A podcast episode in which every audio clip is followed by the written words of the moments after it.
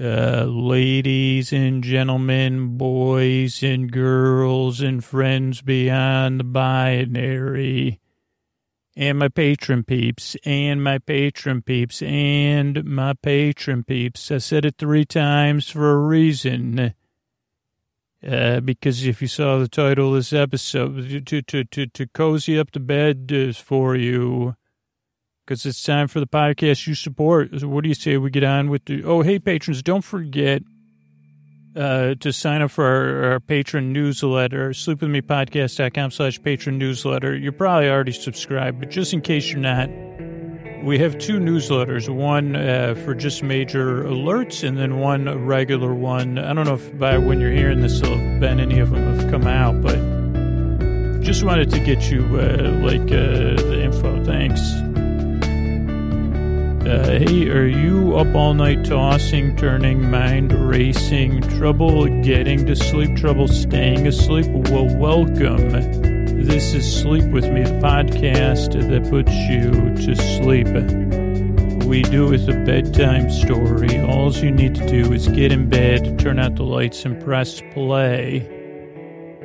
Uh, I'm going to do the rest. What I'm going to attempt to do, I'm just going to attempt to do it. I do sound like I mean, if you let me like uh, get away any misconceptions, I know I do sound like a daring, whatever those people are, stunt performer. I forget what they're called. Uh, what I'm going to attempt to do though is not, uh, you know, do trapeze or I guess it is a bit of a it's a bit of a low wire act because I don't even want to use that other word. Uh, it's a wire that's so close to the ground I guess you'd say, well, where where where else am I going to get started? Uh, I to put the wire on the ground. Uh, what do you think I'm gonna? That was uh, like that's the best place. To, I mean, I'm, I, I guess I'm just wondering. And they said, well, it's actually, actually, we never thought of that. And I said, isn't this the uh, Low Wire Institute of Performance Based? Uh, they said, no, uh, this is just the uh, hardware store, sir once again, we told, and I said, oh boy, oh boy. Well, I just wanted to come in. I, I, find it very soothing to come in and handle your, handle your coils. Uh, I mean, the, the like, uh, or spools. I, I, like to just come in and, uh, I, I realize that uh, I, I, try to respool everything that I unspool. I don't think I make it as nice as it does, but, uh, you know, in those big box stores, it's just not the same. I don't even know if they have spools in there.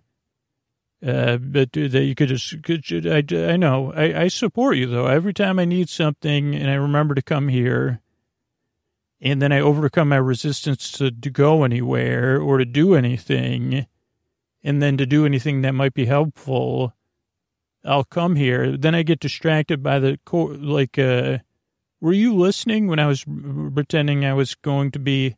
Because believe it or not, while I'm talking to you, I'm also supposed to be introducing a podcast. But were you listening in while I was uh, unspooling and respooling this? Uh, yeah, maybe you're right. Maybe we should do an episode about this tonight. It's possible. So anyway, sorry about that, listeners. I uh, got off track really early. What I'm going to attempt to do is create a safe place where you could set aside whatever's keeping you. Excuse me. I'll be back to my shopping here, your shop, your store. Also, is there an ace or, or like is ace a name or is it like a, uh, like this other place? And what happened? Like, I, I prefer to go someplace where I say, I don't know if I'm looking for an ace. I am looking for a value that's true. Uh, I know you got. There is that good jingle you have. Uh, I never know how it ends. So I know Ace is a place for your helpful something friendly stuff, something hardware stuff. Oh, the listeners just corrected me. Thanks, listeners. So anyway, I'm here. Uh, what I'm going to attempt to do is create a safe place where you could set aside whatever's keeping you awake. Uh, uh, whether it's thoughts you're thinking about. I mean, now you may have a few. You say, wait a second. Is that how those uh, balancing acts get started? I mean, I remember when Scoots talked about when he was a gym gym gym school gymnast school dropout. I mean, I, I, I was, uh, I'm, I mean, I'm no Pinky Tuscadero, believe me, but, uh, I did drop out, uh, of, uh, gym, whatever it was. It was a gymnastics, uh, gymnastics. That's what they call it. I've talked about this. It's been a few years, and I probably shouldn't do it at the very beginning of a sleep podcast when I already went off topic once, but I mean, why not, right?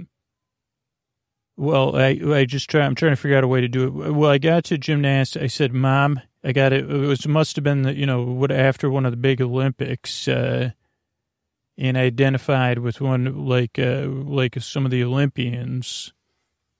I mean, it was definitely women's gymnastics. No offense to men's gymnastics, but uh, but I said I got it. You know, I got it. I got to tumble. I got to spring off the the springboard, the springer spring horse or whatever they call it. And I got to pommel. You know, I got to pommel that thing. And she said, "Okay, well, look into it. I want to f- help foster your dreams as a young lad." This was this was when my mom still had it before. This was the before time, before she realized what she had her her hands full of. And she said, So you're sure about this? I said, As sure as I was about uh, everything else. Uh, I'm sure. I got to spring. I got to spring into the sky and flip around. And, uh, you know, I'm as uneven as, you know, I'm going to make those uneven bars. Uh, yeah, I, for sure, Mom. I'm into it. And then the first day of uh, gymnastics class, uh, they had us run down towards the pommel horse and step on the jumpy thing. And that was it. And I said, uh, what time? Okay, like this is an hour, right? Like what time are we going to be doing the flips? I'd like to get in a. That's a, the teacher said. Well, have you flipped before? I said, if I teach, if I was, if I'd flipped before, I would, I'd be, I'd be outside doing flips. Uh, no, I've not. And she said, well, this is an introductory class. And I said, right, the introduction to pommeling and springing, whatever this thing's called. I want to, like, uh, like, like, uh, the Americans and Romanians and the Russians. I gotta be, I gotta do, I gotta fly free. Uh, I don't think I knew who Nadia Comaneci was because I think that was a little bit before me, but I probably said I got to do, you know. And she said, well, that's not covered. Like, uh, we're just running. And I said, well, I mean, I can run, run up and down. So that was the end of my gymnastics career. I never went back because uh, my mom said, "Well, how was gymnastics?" I said, "Well, we just ran up and down an aisle and stepped on a springboard, but we didn't even spring off it." Also, I realized that it was going to take a lot of like. Uh, who would have thought it, you can't just do a, a triple Lutz right then? And that's a, that's exactly, if you're, you know, if you're into this, you know, that's how you end up making a sleep podcast. Those are the stages of, uh, like a, like a, what are the, you see, what are the form, like, it must have been some formative experiences that really guided you towards this calling. And I'd say, yeah, like the time I dropped out of gymnastics class or the time I made my piano teacher cry or the the times I made my uh, tap teacher, tap dancing teacher exasperated, like, uh, um, or uh, like, uh, yeah, or is it something else? Uh, so anyway, if you're here, like I'm here to take, create a safe place to take your mind off whatever's keeping you awake. Uh, I'm sorry, I'm so. If you're new, for a regular listener, you're this is a treat. Am I right? But for a new listener, let me tell you, whatever's keeping you awake, I'm here to take your mind off that. Could be thoughts, feelings, or physical sensations, changes, or travel, or just stuff. I, you know, whatever it is it's keeping you awake, I'm here to take your mind off of that. What I'm going to do is try to create a safe place. Then I'm going to send my voice across the deep, dark night. I'm going to use lulling, soothing, creaky, dulcet tones. Uh, pointless meanders, superfluous tangents. I'm going to go off topic and uh, keep you company and all and all that. But if you're new, usually I try to get to this stuff sooner. But uh, you, you, might have figured it out already. This podcast is very different and not normal, and it's made by someone that fits uh, those monic. If those are monikers, uh, I mean, the show's made by a g- gymnastics class dropout. I mean. And I wouldn't say I dropped out of piano class because uh, that was actually what taught me how to drop out of stuff. Because I don't know why I couldn't drop out of piano class, but uh, I just couldn't. I couldn't. I didn't have the moral or whatever the terp. I don't know if that's turpitude, though I probably was the same age. But I said that's where I learned all my all some of my great all or nothing you know ways of living. Don't kids don't live like all or nothing person like me. You either take piano class for 25 years and you never learn piano, or you go to like there's a happy medium. You could go you know go to 10 gymnastics classes, and then say oh if I progressed or not or 10 piano lessons and actually practice maybe and maybe you know maybe be more open-minded about it. But it's okay. You know we're all we're all you know we've all been children and some of us are just a little bit more childish. Uh, that's just the truth and some of us have trouble getting back to the point. So if you're new a couple things to know. One i'm an acquired taste. So there's that. So if you haven't acquired the taste for me there's no no wrong.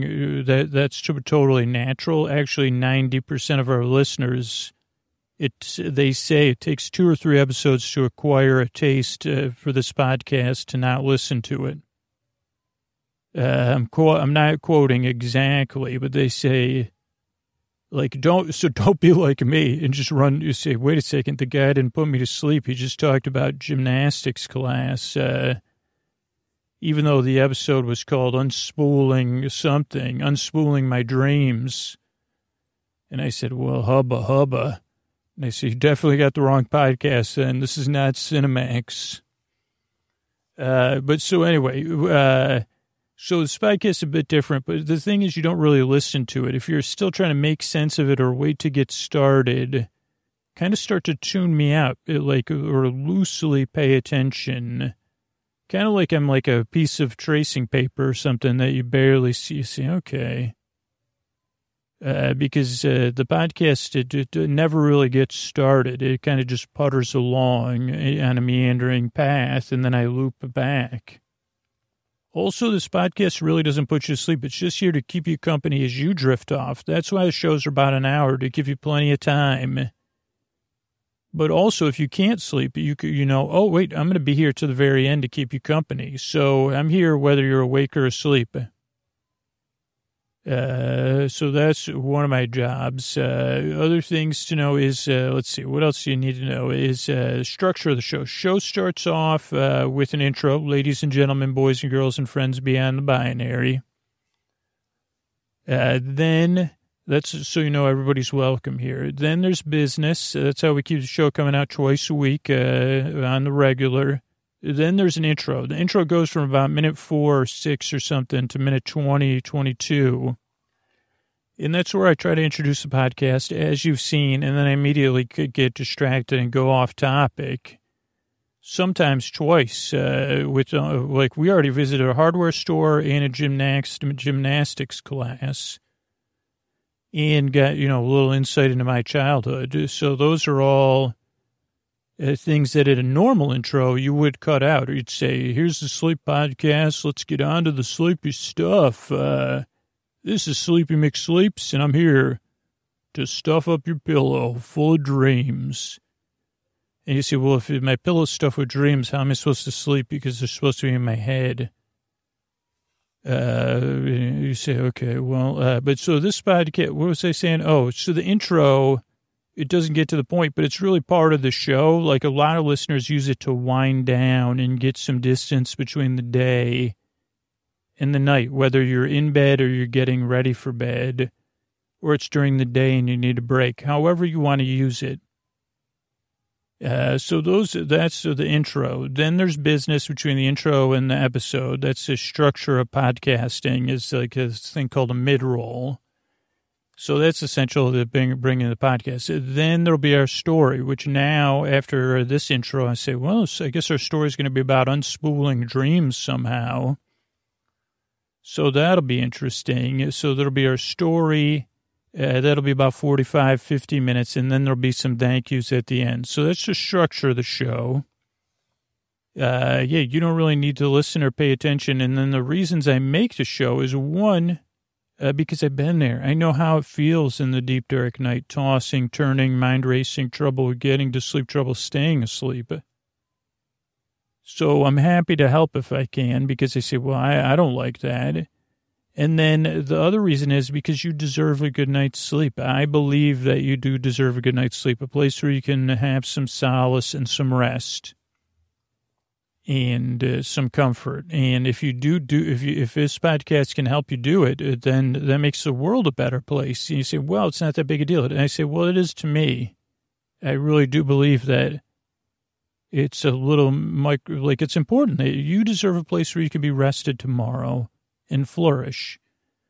Now, the flip side of it is, like I said, this podcast uh, just doesn't work for everybody. No, not everybody likes me. And I mean, I totally accept that or they don't like my voice or the style of the show.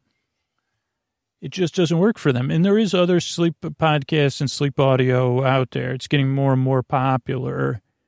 Uh, but but so I hope you find something that works for you, or fans, or you know, music, whatever it is. Uh, but give it this show a couple tries at least, if you're having trouble sleeping already, or usually somebody recommends this podcast, and just see how it goes but yeah, I'm really happy and I'd be honored to help uh, uh, in any way I can. Uh, and I appreciate you coming by. I really appreciate you checking the show out. I yearn and I strive because I really want to help you fall asleep.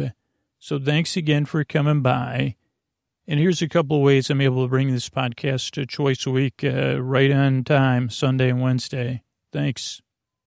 Uh, all right, everybody, it's Scoots here, and uh, this is a, a special episode uh, that I didn't expect to make. Uh, it's about, uh, you know, it, has been a while since we went, like the last time I went into a, like other than in the intro, to a local, you know, hardware store in my imagination uh, where the values may be true or there may be aces or maybe it's be, I guess it's interesting. I guess, I wonder if 99PI has done an episode about, uh, hardware stores, probably, or maybe another economics podcast. Cause you say, well, has like, if, if, if I just, I guess I'm wondering if hardware stores always been affiliated also, a good question. Internationally, they're probably not called the hardware stores. Uh, I wonder what they're called. Let me know wherever you are in the world what you call a store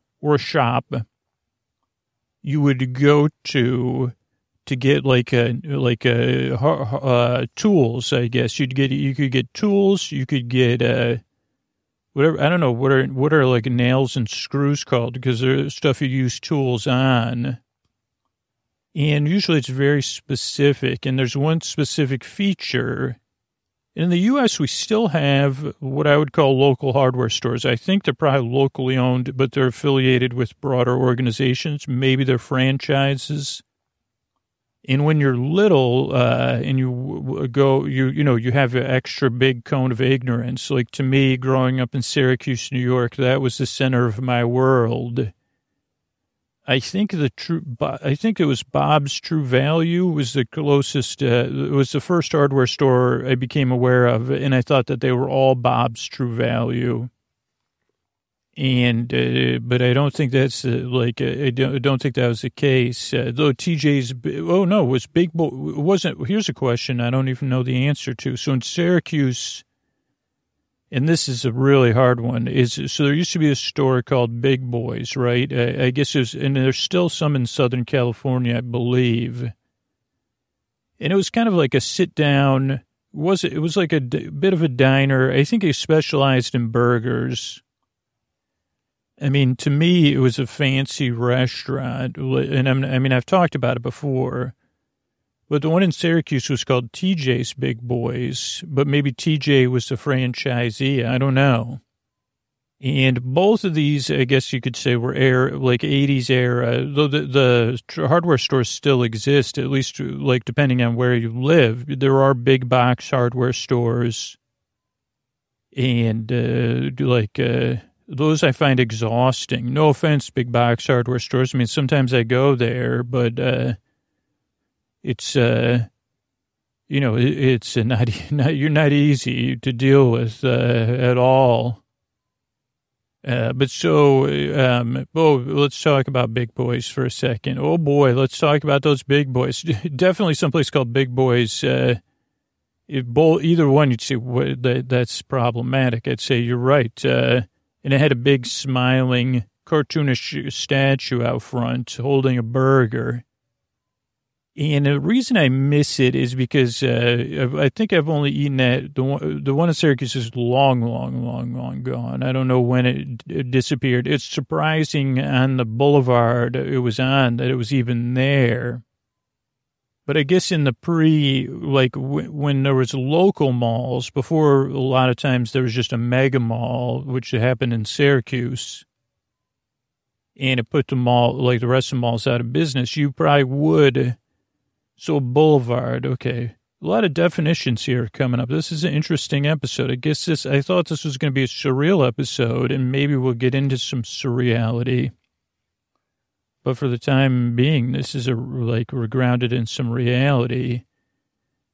An interesting like uh, crossover of reality because okay, so should talk about big? Let's talk about boulevards. Uh, now in Syracuse or streets, like when I say a boulevard, I don't mean a picturesque boulevard with like meat grass medians and like it's like a boulevard in the 80s and maybe the in the 90s, yeah, would mean uh, in in the parlance of uh, in the United States would mean what it, what is the least uh, pedestrian friendly thing other than a highway where you can't go as a pedestrian? If it was on Jeopardy, it'd say uh, a place uh, no pedestrian should ever go, even though they're allowed to, and don't even think about it if you're on a bike. Uh, what is a boulevard? Uh, and they say correct, or like there's other ones, but I think boulevard is. Uh, there were streets, yeah, because one was Genesee Street, West Genesee Street, but then there was Erie Boulevard in Syracuse, E R I E, and Onondaga Boulevard, uh, which was uh, the boulevard I lived closest to. But this isn't the boulevard. I think I don't know which boulevard I'm talking about. I think we're talking about Genesee Street in this case. But anyway, it's uh, to me, it's all it'll always be a boulevard. You're not just a street to me, Genesee Street. And it may be West Genesee Street. I don't know if it was west west of what. Uh, maybe I don't know, but so so that was like a boulevard or a street. It would be.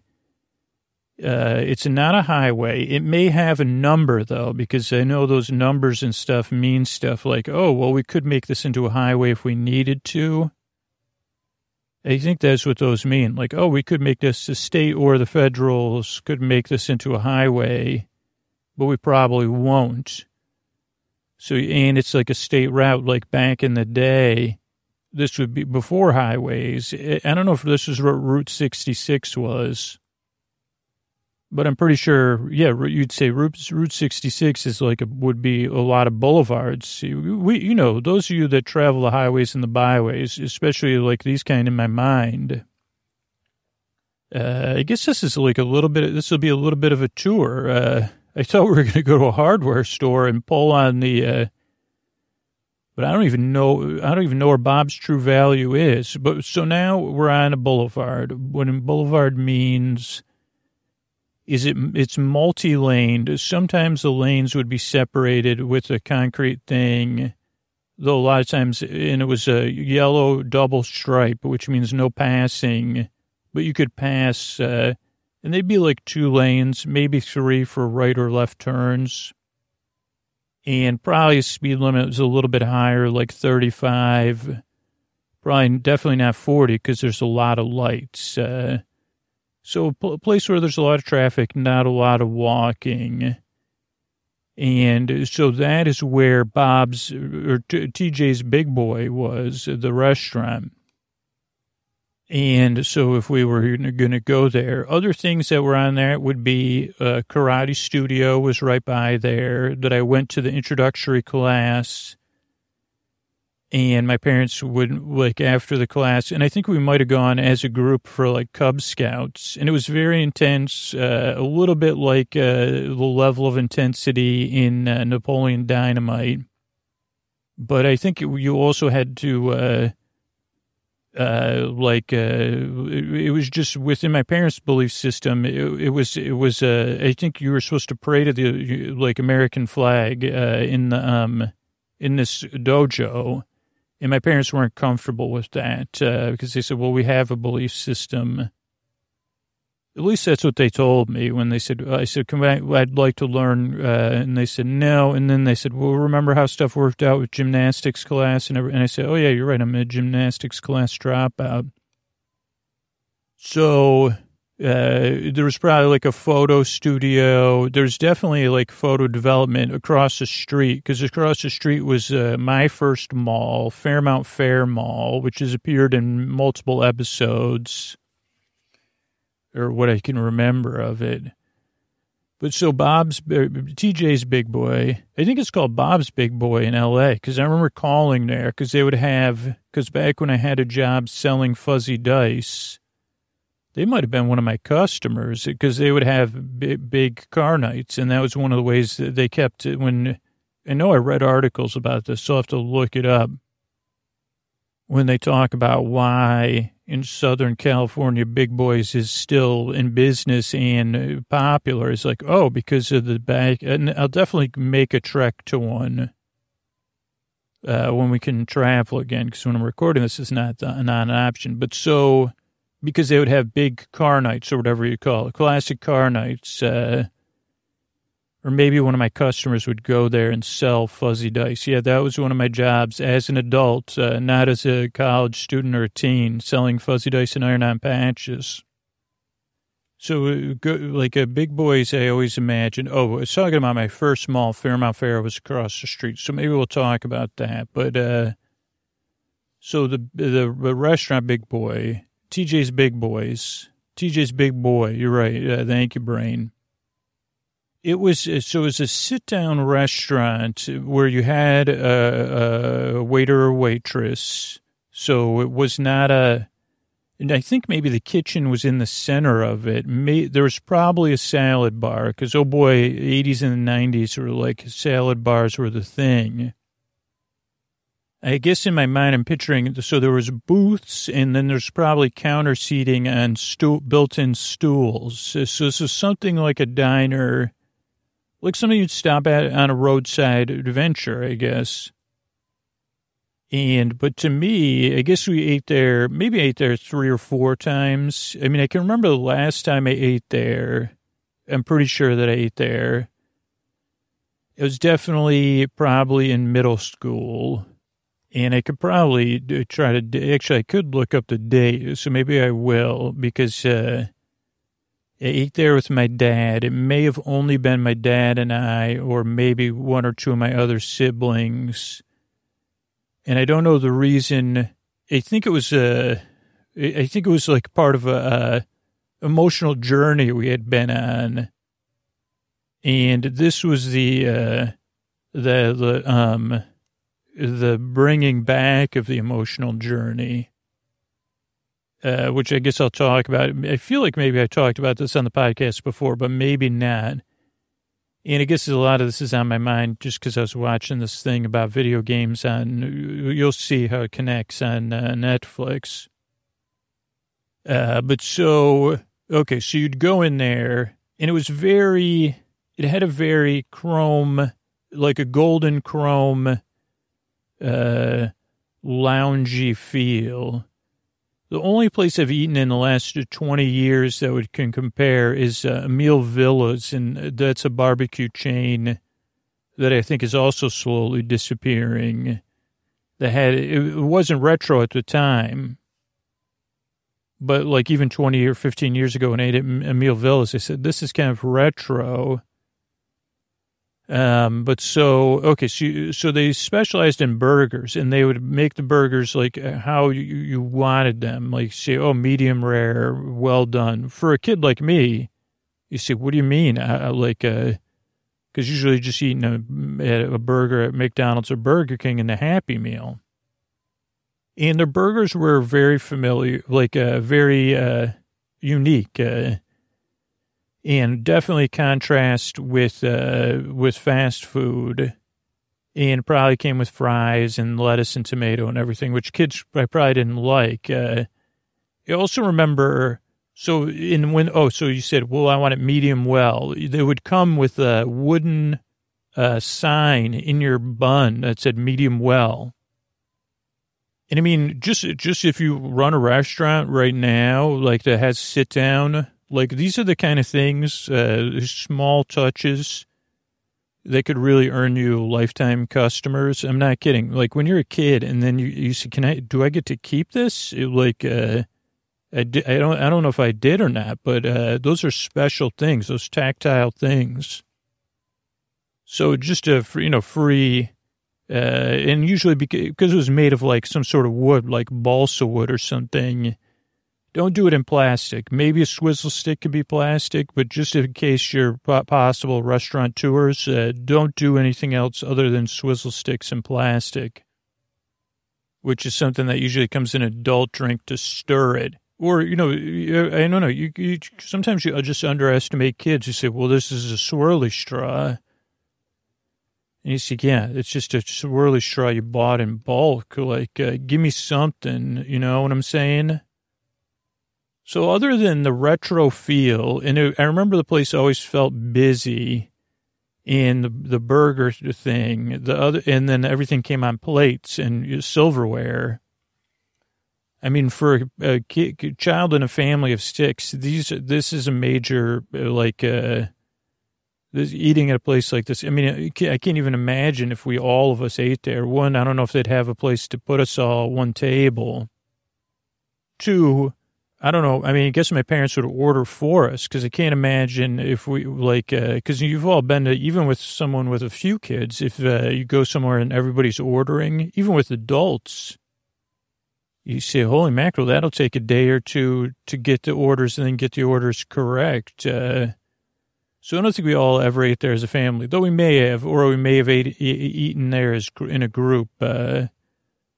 Uh, what was the other thing I remember though? Oh, the smell. So the burger and the restaurant had a very distinct smell. Like, and I'm not talking about, I'm talking about some sort of smell. It was neither good or bad. I mean, I guess it was, was shading towards good, but it was unique. Uh, and I always associated with that. So that's one of the most forlorn feelings, believe it or not, of not not existing is not being able to go there to confirm the smell or and the smell was aligned with the food. And again, it wasn't an off smell. It was a unique smell, and the burger was what was generating the smell. Uh, and it was distinct. I guess it's not unique because unique could say, well, unique still doesn't say, well, it's distinct. Uh, and I, I, this is just my memory, so this could be, and maybe it's just looking at the plastic big boy. But uh, the I remember the bun, like it was very uniform, but not in a um, fast food uniformness. And I think their bun was a bit denser uh, than a light, fluffy bun. And their burger was also, it was a, a thicker burger. We're talking about, you know, an, an inch, I guess. Uh, like a like a, uh, you know the the top half of your thumb you know from your bend to your thumb. That's how thick the burger was i think. But it wasn't a i don't know it wasn't dense like you know what i mean? I don't know if you if you've had it before you see yeah it had a density to it. I mean not like uh thick you know when, when you're hand carving crafting patties you can make them like some places have it where it's like very I don't know. Those are just things I remember about it. I'm pretty sure the fries were steak fries. Uh, so the last time I remember eating there was when I was eating there with my dad. And I think this aligns with another episode I did recently. So maybe I'm just going through something in my subconscious. Uh, but I'm pretty sure this was a time when my family was grappling with some family stuff and I was probably acting out as maybe as a result of that, or just being myself, which involved a lot of acting out and not things not going well in school. And this dinner and what we did after dinner was a part of my, and maybe it was also me using the circumstances to my advantage because it's always hard to tell with kids. Like, uh, children learn very on how to influence their parents' behavior, which could be considered manipulative at times. Uh, or it could be Darwinian. We say, okay, I'm going to take this situation and I'm going to use it to my advantage to get the most I can out of it. Uh, but so it was, it was, uh, it was, I remember eating dinner and I, I don't really remember much about it other than like, holy cow, we're eating. But the part of the reason why we were there was because a couple doors down. Now this was on a boulevard, so it wasn't like you could walk. Nothing was walkable, even though it was like three driveways down. You had to drive. And I wish it, now it's interesting that I remember so many details, but I don't remember the name of this place. But there was a place, and again, this was a pre big box era.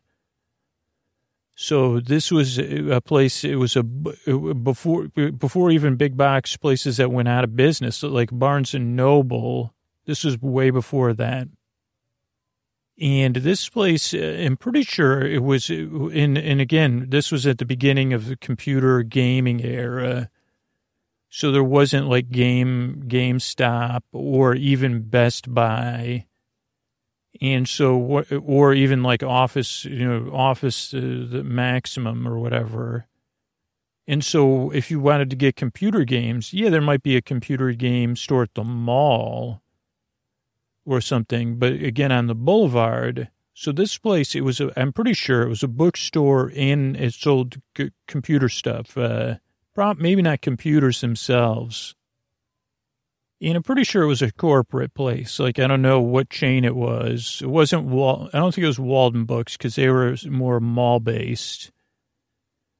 So I have no idea what it's called. I'll have to, I'll have to try to look into it. But, uh, what was my point? So, oh, so we had gone there. So this was like, uh, in the, I was in the age range where I had, my dad likes to read. So he, so I, like, uh, I think I had convinced him to go there, but really I wanted to go there to see if they had a couple of games in stock. Uh, and uh, there was uh, like uh, there was a couple of games, and I think like uh, we, this was I talked about this a long time ago, but like we had uh, we we had gone through a few different computers, and maybe this was when we had moved on to a new computer but the computers in my life, the personal computers, we started off with a TI 99 4A, which was a Texas Instruments computer. And that was a very long time ago, but it could play games and cartridges. Then we moved on uh, to whatever the first version of a PC clone was. I don't think those were 1086s, but I don't remember the first. Uh, I mean, not for, for us as the first generation uh, so they were called PC clones because uh, you didn't have to buy one from IBM, which was the creator of uh, the DOS, because you could just put on DOS. I think it was always MS DOS, or I guess a DOS based computer. And we had got one, uh, and you, you could build these, which you can still do today I, don't know. My I think uh, Rick uh, was the one who built our computer. Uh, uh, who's someone I worked with, uh, who my dad worked with too. But so we had this one and had a, a graphics adapter called a CGA graphics adapter, which was not very powerful. It could only display like four colors at a time, which were usually you had to choose when you were made like. Uh, I don't know if you could choose in the settings, but like if you were playing a game, it would either be light blue, like a pink, and then black and white. Is that right? Or green, yellow. I don't know. When it was green or yellow, I can picture like a red in there too. And no, I don't think you could, there was no shading or anything. So I don't know. I've talked about it before and then I, like, I never remember. So, uh, it was low powered and then it had like a, like I don't even think it was an eight bit like so its uh, sound card was just like uh, very basic. And we were like a little bit like usually, and just like me today, we were not early adopters. You know, we had six kids in the house. So this was like the, the previous generation normally is where we would get in on the technology.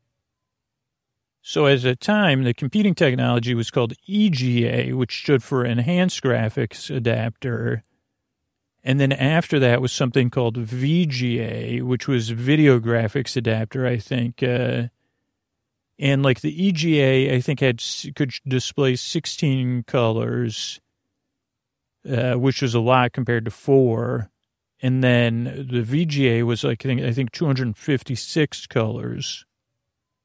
And the same thing went for sound cards. Like uh, we had like whatever eight bit or four bit sound cards. So it just made just like the you'd hear like a, uh, like one step down from eight bit music. But in some sense, uh, there was something uh, like uh, the sound card was like is not as distracting because you still I don't know. I think the programmers were able to be a little bit more creative, or they had a little bit more space. Uh, and uh, like a lot of times, you just needed that one channel or two channels to create a. If you weren't trying to, because you weren't trying to create reality at the time, the games were just not uh, reality-based games.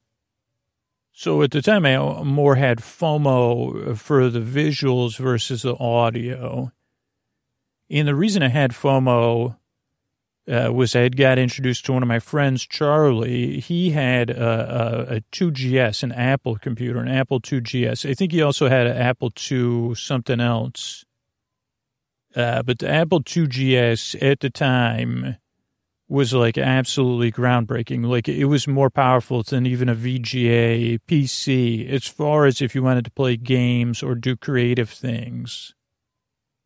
Uh, like it had like it, it, could display so many colors and it had whatever I think they called it some something number voice was how you rated the sound card at the time. So it was like a th- like you could do, uh, you could do like orchestra and it had like early, uh, it came with or you could buy you know, painting programs and uh, like I remember my friend Charlie, he was making music at the time on there. So early d- digital audio workstations. Uh, but where it really excelled for middle schoolers was video, like playing games, computer games, which are different than video games, just a little bit more complex, a little bit, a lot of times less communal and larger world, larger in scope, uh, and more story based. Uh, though video, like uh, Nintendo and stuff had its own appeal. Okay, so this store we, we, we were going to, so I guess for me, especially because I was with like uh, six kids, uh, and I had had jobs on and off. I guess I would have probably still had my paper route in seventh grade uh, but so I still had some kind of income. And then by freshman, and then I got it. Uh, like this was back when I remember working at a grocery store. You could get a job like 14 or 15. Though I talked about that, that job did not last very long. I guess that was uh, when I was a freshman in high school. But anyway, so where was I? Okay. Oh, so the store, whatever it was called, it sold computer games. And there was like, it was just weird that it was hard. You couldn't go online to buy computer games. In really, like, unless you bought computer mag- game magazines, like, you really didn't know about stuff. Like, the way to market it was much different. So, so much of it was word of mouth. So, I, and my friend Charlie, he got like a couple like computer magazines or stuff. There was even one that had like the walkthroughs and stuff like that.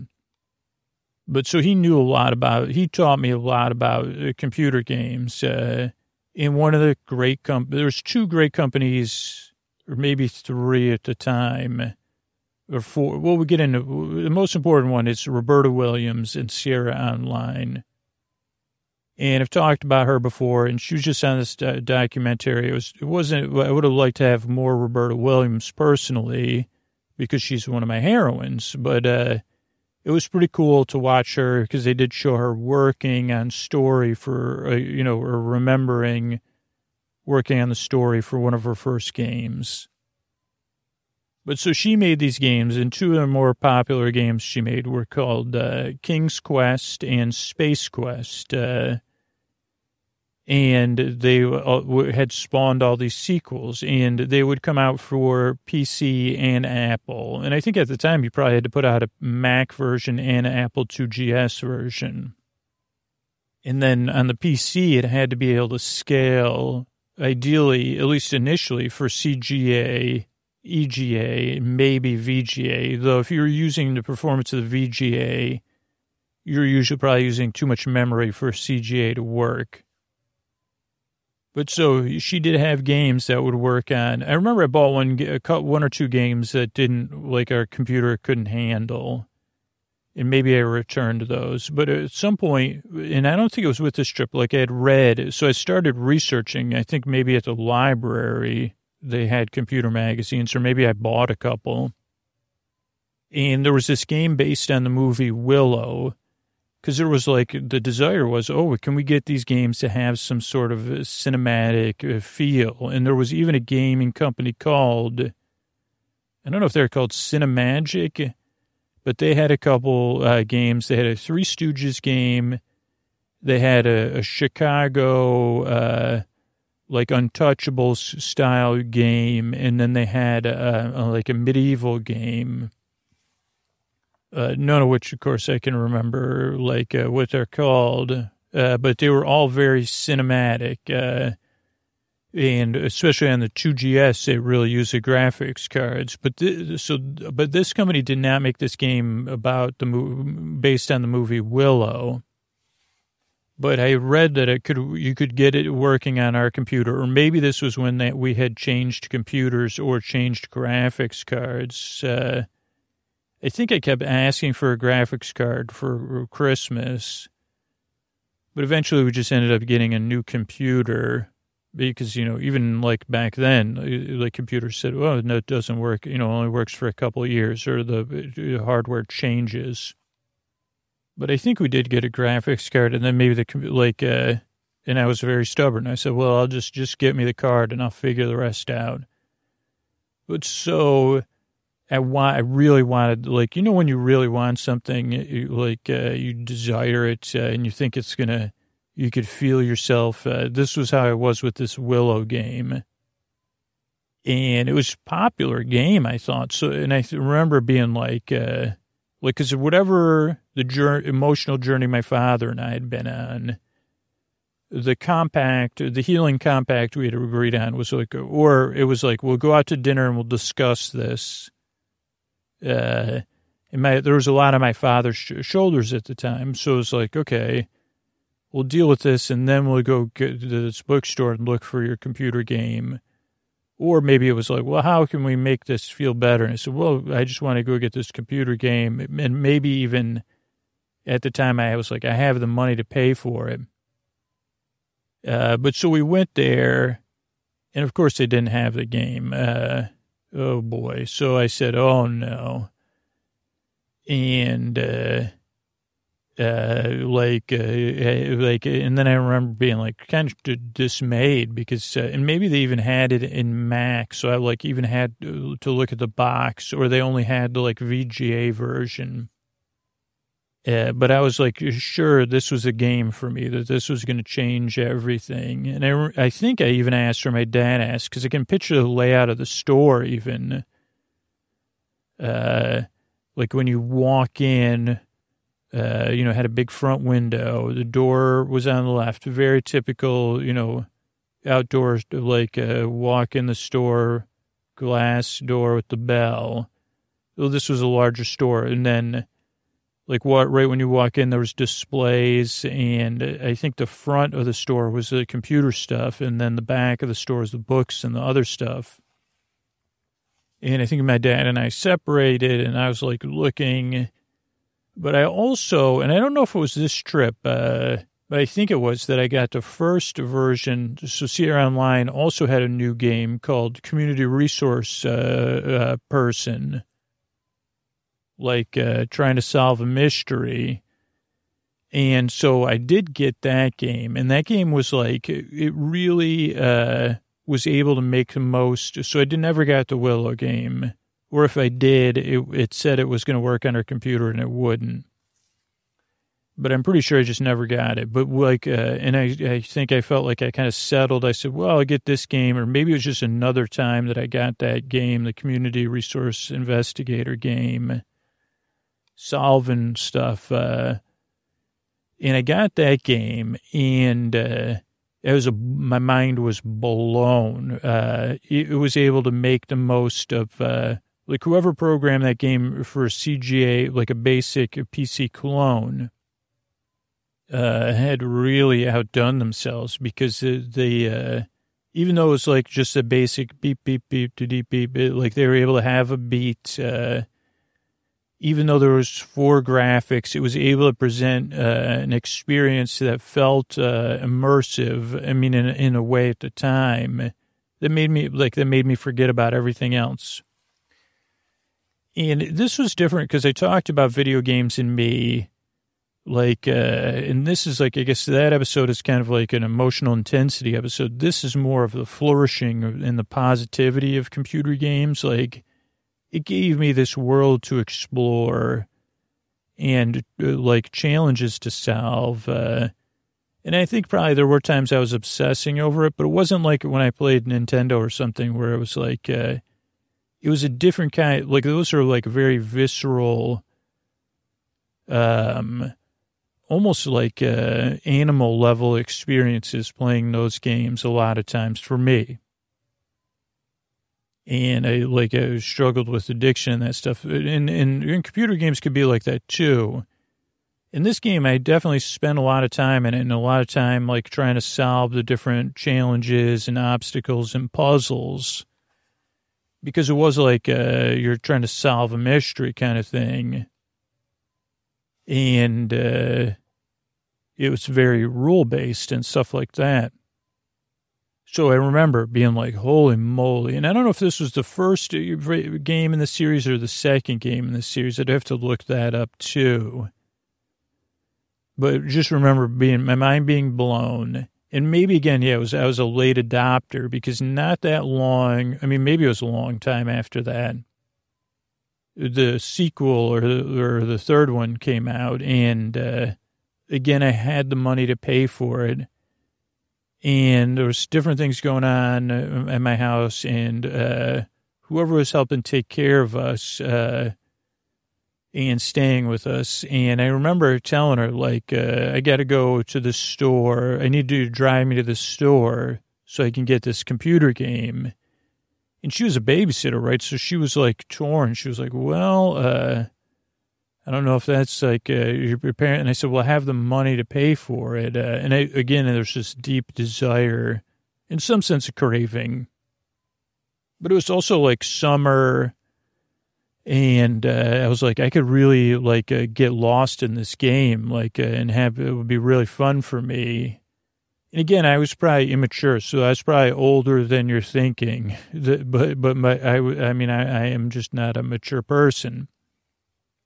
And I remember her being unsure about it. And I said, well, you could ask, I mean, maybe I said, well, ask my parents, but uh, it was just because the game had just come out or something. And I don't know if I called the store, but I can remember that one because I remember, uh, like, you know, that feeling when you have something, I don't know, like, uh, brand new that you're looking forward to, especially as a kid, but as an adult too. And you're like, I can't wait to get home. And I, so I remember all the build up, like, uh, it was almost like a challenge getting the game, but I had the money. And I'm sure at the time, maybe games cost twenty dollars, maybe they cost forty dollars. I don't know, but it was like uh, an investment. Uh, and then I was like, please let it work on the computer. Like, please don't, because again, like with the different configurations. Uh, but I think I had research, and I'm like, no, no, this is supposed to work on a CGA, like lower, like whatever we have and it did again and again it was like uh, or maybe i'm like mashing up these memories but it, it was like uh, it was an improvement on the on the other version i don't remember the story or anything But I just remember all the stuff you had to do. And then it, I think it did change. Like, uh, sometimes it was like a third person perspective and sometimes it was like a POV first person. And that, that was new. Like, I think in the previous game, it was always like a third person or like a, not even a third person perspective. Like you're seeing it, uh, I don't know what you call it, but like uh, you're seeing it at a distance and you're moving the character around on the screen. And it was side view, like uh, versus this was POV, and it would switch between the two, and then it had like uh, cut scenes, just like games today do. Though they weren't movie cutscenes, they'd be like uh, more detailed pictures or something. And I'm pretty sure, and maybe this was the game that it was like they even figured out a way to synthesize like a voice through like a one like one I don't know like a like a walkie talkie voice or something where I was like I cannot believe they're doing this.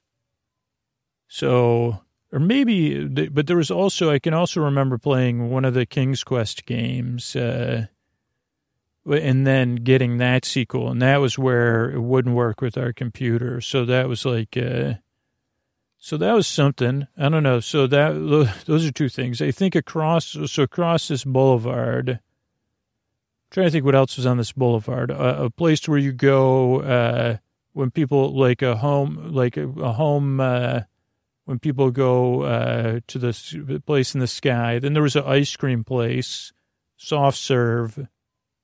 One of my friends owned it for a while as an adult. Uh, Marnie, but uh, doesn't own it anymore. Across the street in one direction was the Pizza Hut we would go to as kids uh, when it was a big deal. One of the two Pizza Huts uh, for a sit down, big family meal, like special occasion. It was also a church uh, that we, we, it was a Catholic church uh, that was really well known for having a late mass on Sundays. Uh, so that was like, as your kids got older, you might have to go to that. Uh, it was like 4 or 5 p.m. on Sundays. And then as you got older, like maybe you would go, try to go there because uh, it was more like if you had a crush on somebody that might be there, you'd be like, well, at least uh, there's a higher priority of them being there.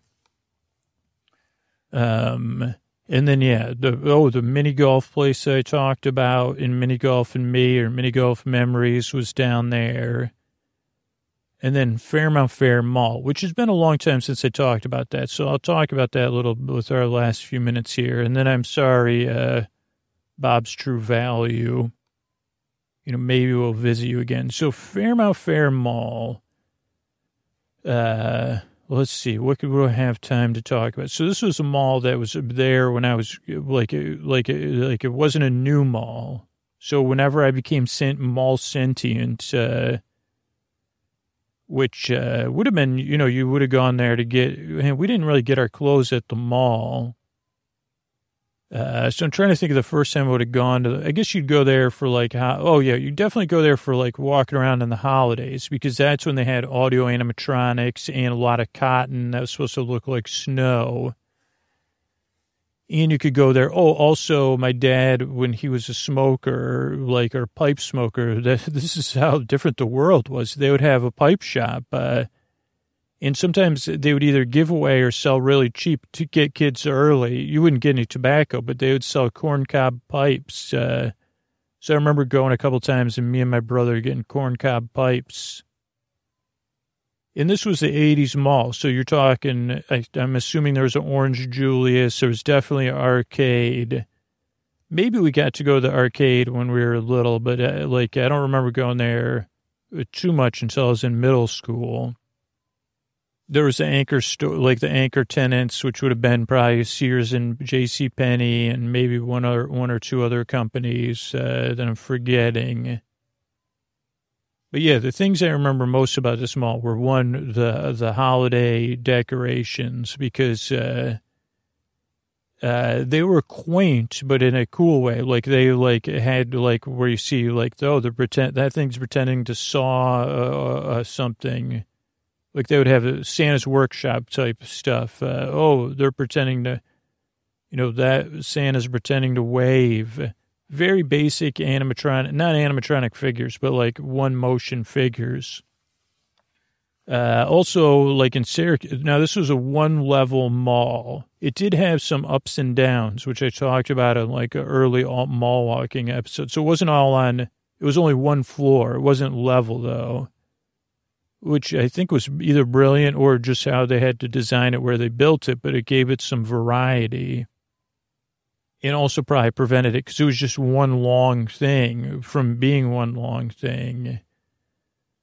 And then down the middle it had a trough on and off with like water. Then there'd be a fountain with like tons of skylights.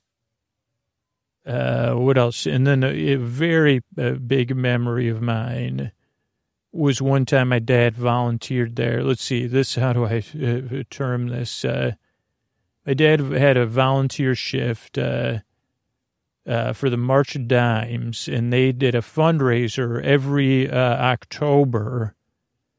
Uh, and this was like a store that had gone this year. This was only year. Oh no, we went to it a couple other times at different places, but this was this particular year. One of the anchor tenants at this mall had left, probably because this mall was slowly in the decline. Because then they had built a new mall, like literally, like uh, a half a mile away so this mall would see this slow decline, but or maybe it was a mile away, but it wasn't that far. And then that mall would see a decline. But those were the malls of my youth. Maybe I'll do another episode about this more. Um, say Scoots really. Uh, I say, yeah, you know, we got to do this. But so, yeah, I guess this could be a series. The malls of my youth. I, I mean, I like to talk about malls. I've talked about them before. Why am I debating myself about this? But so this one memory I'll finish with. Uh, and, you know, I was like a stubborn kid. Now, this was probably like, uh, this was in grammar school, but maybe I was in sixth grade and my brother Carl would have been in fourth grade. And it was just the two of us. So we'll say that maybe I was in fifth grade and he was in third grade.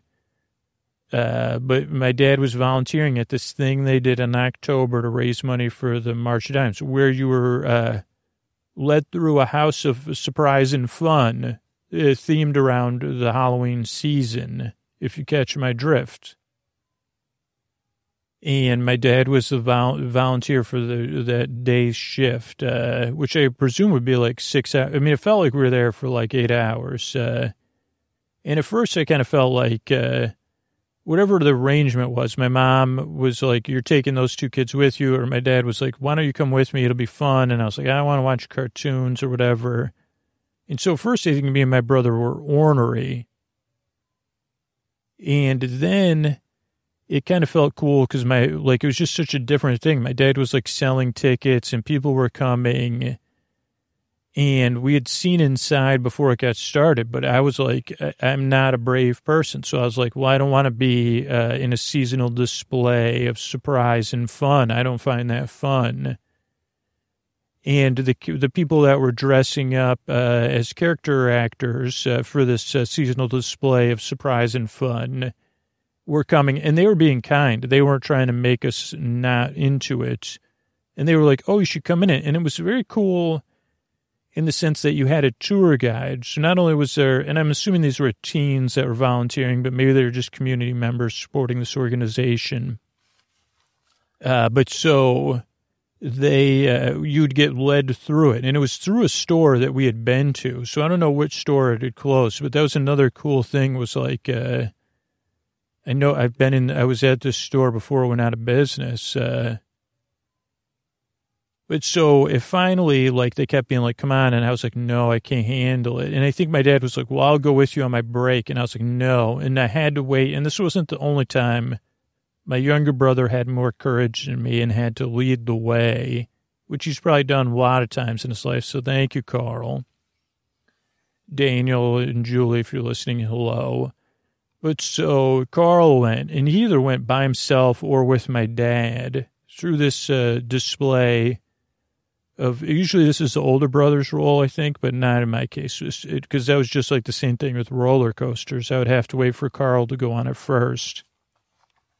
But he went through the display and then came back, uh, and uh, and then I said, "Oh wow, you made it through." And he goes, "Yeah, it's so cool. You got to come with me." And then we must have gone through this thing with every single group, so we probably were annoying. But I, I can remember uh, it was again like being dis- like uh, I remember just like thinking about the story that the guide was telling us and the sound effects and being impressed. Like I said, I think some of the stuff is like even uh, set up to the sound effects because there was like the chimes when it turned midnight, and that's when like a bunch of action would happen. And then there was a couple other displays you went and looked at. It wasn't anything like these modern places of su- seasonal surprise, uh, not that level of intensity, but somewhere enough that I think it was more geared towards. I mean, I'm sure adults and kids went, but it wasn't just for kids. Like it wasn't toned down to that degree because it was made to make money for for the for, for the organization. And I just remember it's like definitely a treasure memory of mine that it could have been something that I was resistant and, and afraid of. So I don't know if there's a takeaway there. Have a younger brother that's braver than you is one takeaway and appreciate that. But also, uh, it was just cool because then we went through it so many times that we were like picking out more and more details, like with Ray and the theme parks of like, wow, look at that or oh, or maybe we were starting to sneak off or walk slower. And then it got to a point where it was like, okay, now I remember these pillow, you know, stores like in the mall like that. Uh, and this was more of an anchor store. So it was like a, and these old malls, they were like one story, but the anchor stores were sometimes two stories or they had high ceilings because they were like a story and a half. And so they'd have these big pillars, and, and some of the pillars would have mirrors on them and stuff. Uh, so I don't know. And then, you know, I remember just like actually like uh, being with my brother as the, the characters were like playing with us, uh, or then they realized we were game. So then they were trying to surprise us.